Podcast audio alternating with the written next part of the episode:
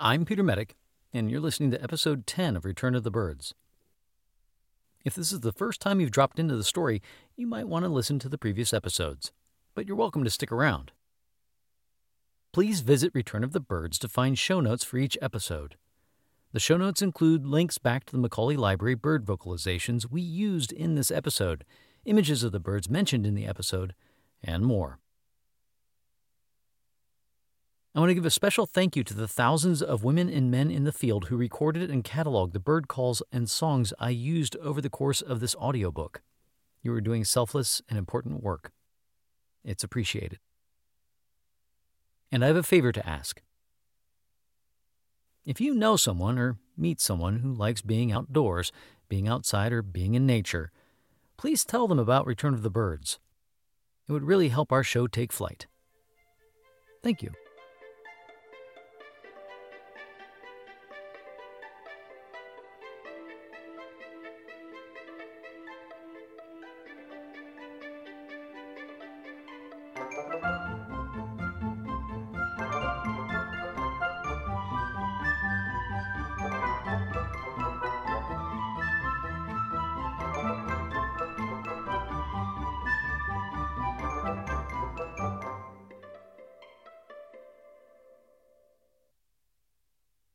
The sequel to the deer shooting was a little sharp practice with a revolver upon a rabbit, or, properly, a hare, which was so taken with the spectacle of the campfire and the sleeping figures laying about it that it ventured quite up in our midst.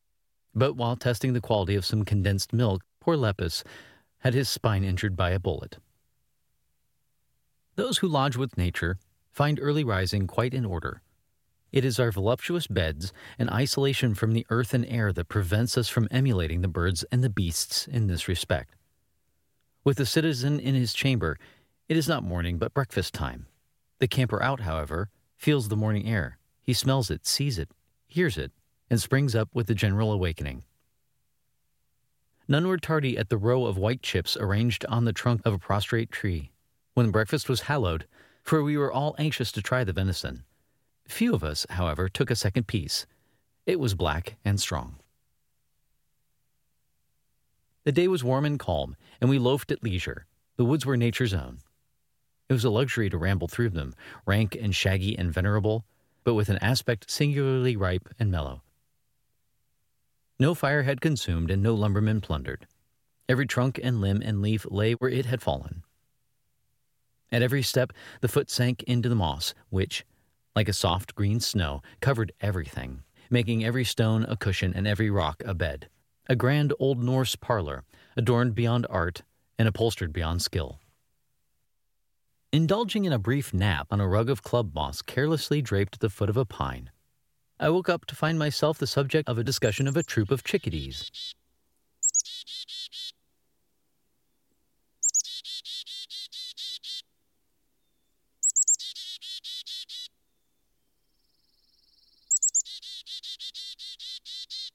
Presently, three or four shy wood warblers came to look upon this strange creature that had wandered into their haunts. Else, I passed quite unnoticed. By the lake, I met that orchard beauty, the cedar waxwing, spending his vacation in the assumed character of a flycatcher.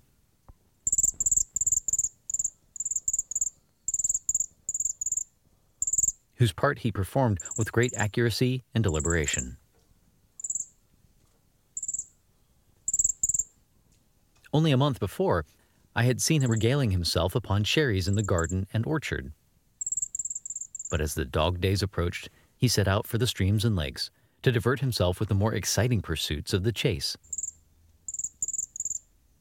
From the tops of the dead trees along the border of the lake, he would sally out in all directions, sweeping through long curves, alternately mounting and descending, now reaching up for a fly high in the air, now sinking low for one near the surface and returning to his perch in a few moments for a fresh start.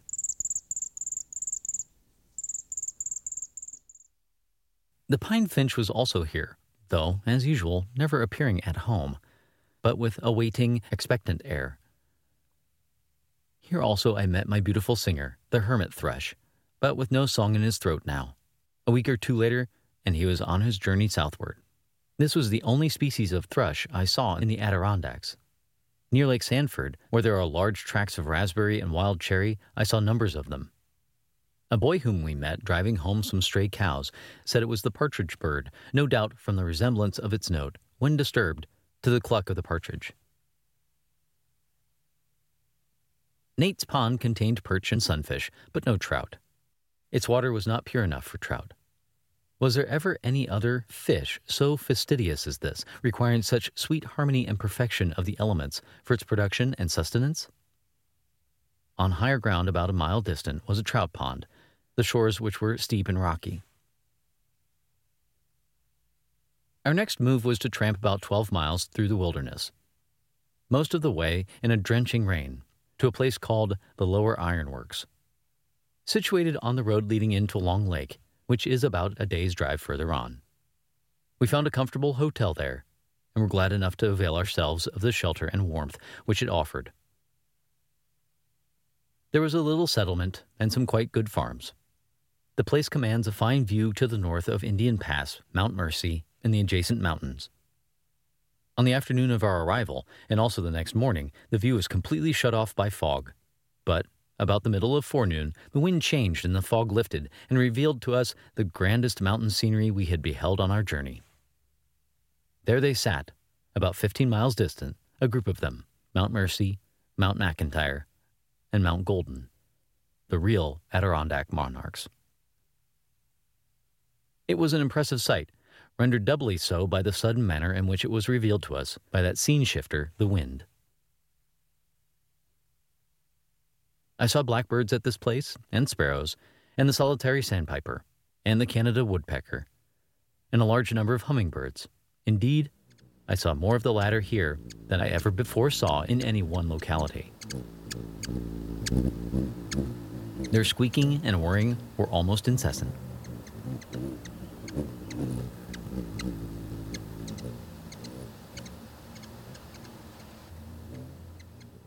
The Adirondack Ironworks belonged to the past.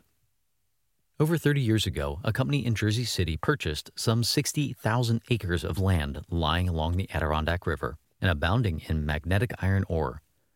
The land was cleared, roads, dams, and forges constructed, and the work of manufacturing iron begun. At this point, a dam was built across the Hudson, the waters of which flowed back into Lake Sanford, about five miles above. The lake itself being some six miles long, tolerable navigation was thus established for a distance of 11 miles to the upper works, which seem to have been the only works in operation. At the lower works, besides the remains of the dam, the only vestige I saw was a long, low mound overgrown with grass and weeds that suggested a rude earthwork. We were told that it once was a pile of wood containing hundreds of cords, cut in regular lengths and corded up here for use in the furnaces. At the upper works, some 12 miles distant, quite a village had been built, which was now entirely abandoned, with the exception of a single family. A march to this place was our next undertaking. The road for two or three miles kept up from the river and led us by three or four rough, stumpy farms. It then approached the lake and kept along its shores. It was here a dilapidated corduroy structure that compelled the traveler to keep an eye on his feet. Blue jays, two or three small hawks, a solitary wild pigeon, and ruffed grouse were seen along the route. Now and then the lake gleamed through the trees, or we crossed on a shaky bridge some of its arms or inlets. After a while, we began to pass dilapidated houses by the roadside. One little frame house I remembered particularly. The door was off its hinges and leaned against the jambs. The windows had but few panes left, which glared vacantly.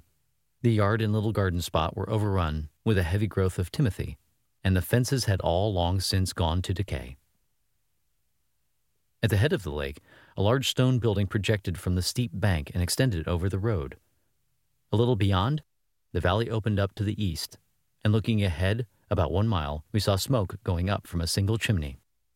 Pressing on, just as the sun was setting, we entered the deserted village. The barking of the dog brought the whole family into the street, and they stood till we came up. Strangers in that country were a novelty, and we were greeted like familiar acquaintances. Hunter, the head, proved to be an Irishman. His wife was a Scotchwoman. They had a family of five or six children, two of them grown up daughters, modest, comely young women, as you would find anywhere. The elder of the two had spent a winter in New York with her aunt, which perhaps made her a little more self conscious when in the presence of strange young men. Hunter was hired by the company at a dollar a day to live here and to see that things were not wantonly destroyed, but allowed to go to decay properly and decently. He had a substantially roomy frame house and any amount of grass and woodland. He had good barns and kept considerable stock and raised various farm products, but only for his own use. As the difficulties of transportation to market, some 70 miles distant, made it no object. He usually went to Ticonderoga on Lake Champlain once a year for his groceries, etc. His post office was 12 miles below at the lower works, or the mail passed twice a week. There was not a doctor, or a lawyer, or a preacher within 25 miles. In winter, months elapsed without their seeing anybody from the outside world. In summer, parties occasionally passed through here on their way to Indian Pass and Mount Marcy. Hundreds of Timothy hay annually rot down upon the cleared land. After nightfall, we went out and walked up and down the grass grown streets. It was a curious and melancholy spectacle. The remoteness and surrounding wilderness rendered the scene doubly impressive, and the next day and the next, the place was an object of wonder. There were about 30 buildings in all, most of them small frame houses, with a door and two windows opening into a small yard in front and a garden in the rear such as are usually occupied by the laborers in a country manufacturing district.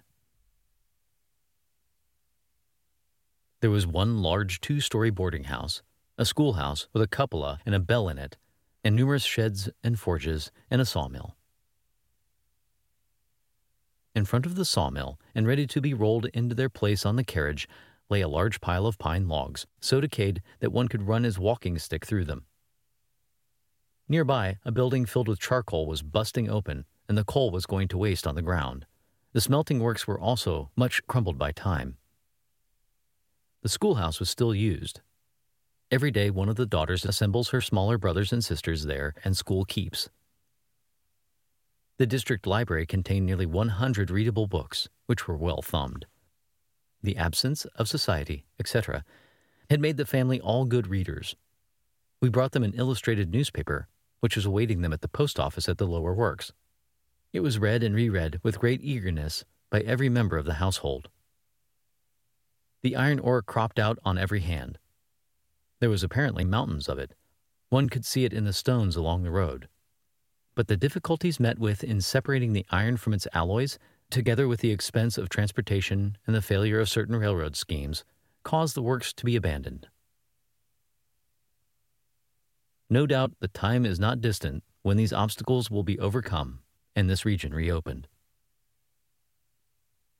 At present, it is an admirable place to go. There is fishing and hunting and boating and mountain climbing within easy reach, and a good roof over your head at night, which is no small matter. One is often disqualified for enjoying the woods after he gets there by loss of sleep and of proper food taken at seasonable times. This point attended to, one is in the humor for any enterprise. About a half mile northeast of the village is Lake Henderson, a very irregular and picturesque sheet of water. Surrounded by dark evergreen forests and abutted by two or three bold promontories with mottled white and gray rocks. Its greatest extent in any one direction is perhaps less than a mile. Its waters are perfectly clear and abound in lake trout. A considerable stream flows into it which comes down from Indian Pass. A mile south of the village is Lake Sanford. This is a more open and exposed sheet of water and much larger. From some parts of it, Mount Marcy and the gorge of the Indian Pass are seen to excellent advantage. The Indian Pass shows as a huge cleft in the mountain, the gray walls rising on one side perpendicularly for many hundred feet. This lake abounds in white and yellow perch and in pickerel, of the latter, single specimens are often caught which weigh 15 pounds. There were a few wild ducks on both lakes. A brood of the goosander, or red merganser, the young not yet able to fly, were the occasion of some spirited rowing. But with two pairs of oars in a trim light skiff, it was possible to come up with them. Yet we could not resist the temptation to give them chase every day when we first came on the lake. It needed a good long pole to sober us down so we could fish. The land on the east side of the lake had been burnt over and was now mostly grown up with wild cherry and red raspberry bushes. Ruffed grouse were found here in great numbers. The Canada grouse is also common. I shot eight of the latter in less than an hour on one occasion. The eighth one, which was an old male, was killed with smooth pebble stones, my shot having run short. The wounded bird ran under a pile of brush like a frightened hen. Thrusting a forked stick down through the interstices, I soon stopped his breathing. Wild pigeons were quite numerous also. These latter recall a singular freak of the sharp shinned hawk. A flock of pigeons alighted on the top of a dead hemlock standing in the edge of a swamp. I got over the fence and moved toward them across an open space. I had not taken many steps when, on looking up, I saw the whole flock again in motion, flying very rapidly around the butt of a hill. Just then, this hawk alighted on the same tree. I stepped back into the road and paused a moment, in doubt which course to go. At that instant, the little hawk launched into the air and came straight as an arrow toward me. I looked in amazement. But in less than half a minute, he was within fifty feet of my face, coming full tilt as if he had sighted my nose. Almost in self defense, I let fly one barrel of my gun, and the mangled form of the audacious marauder fell literally between my feet. Of wild animals such as bears, panthers, wolves, wildcats, etc., we neither saw nor heard any in the Adirondacks.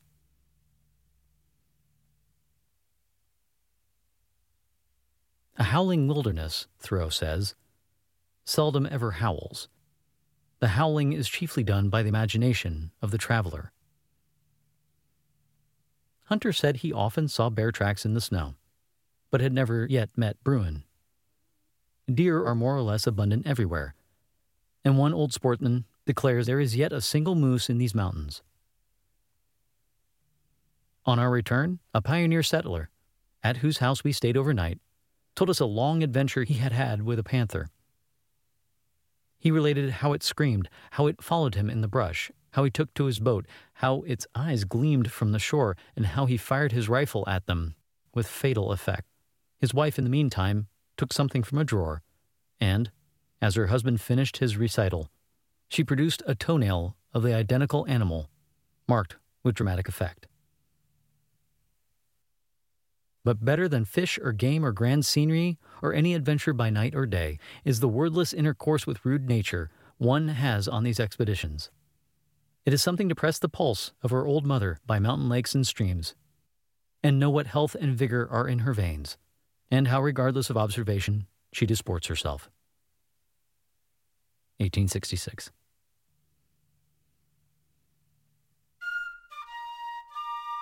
You listen to Return of the Birds, a serialized audiobook podcast of Wake Robin, written by John Burroughs and read by Peter Medic with bird vocalizations courtesy of the Macaulay Library at the Cornell Lab of Ornithology. Recording, editing, and post production by 44 from 26 in Bellingham, Washington. Post production and mastering by Counterweight Creative. Recorded at One Fine Studio in Bellingham, Washington. Engineered, produced, and directed by Peter Medic. This has been a presentation of 44 from 26, a family owned and operated media experiment. For more updates, we invite you to join the growing 44 from 26 community at 44from26.com or visit returnofthebirds.com. Wake Robin is available for digital download in e reader format at archive.org.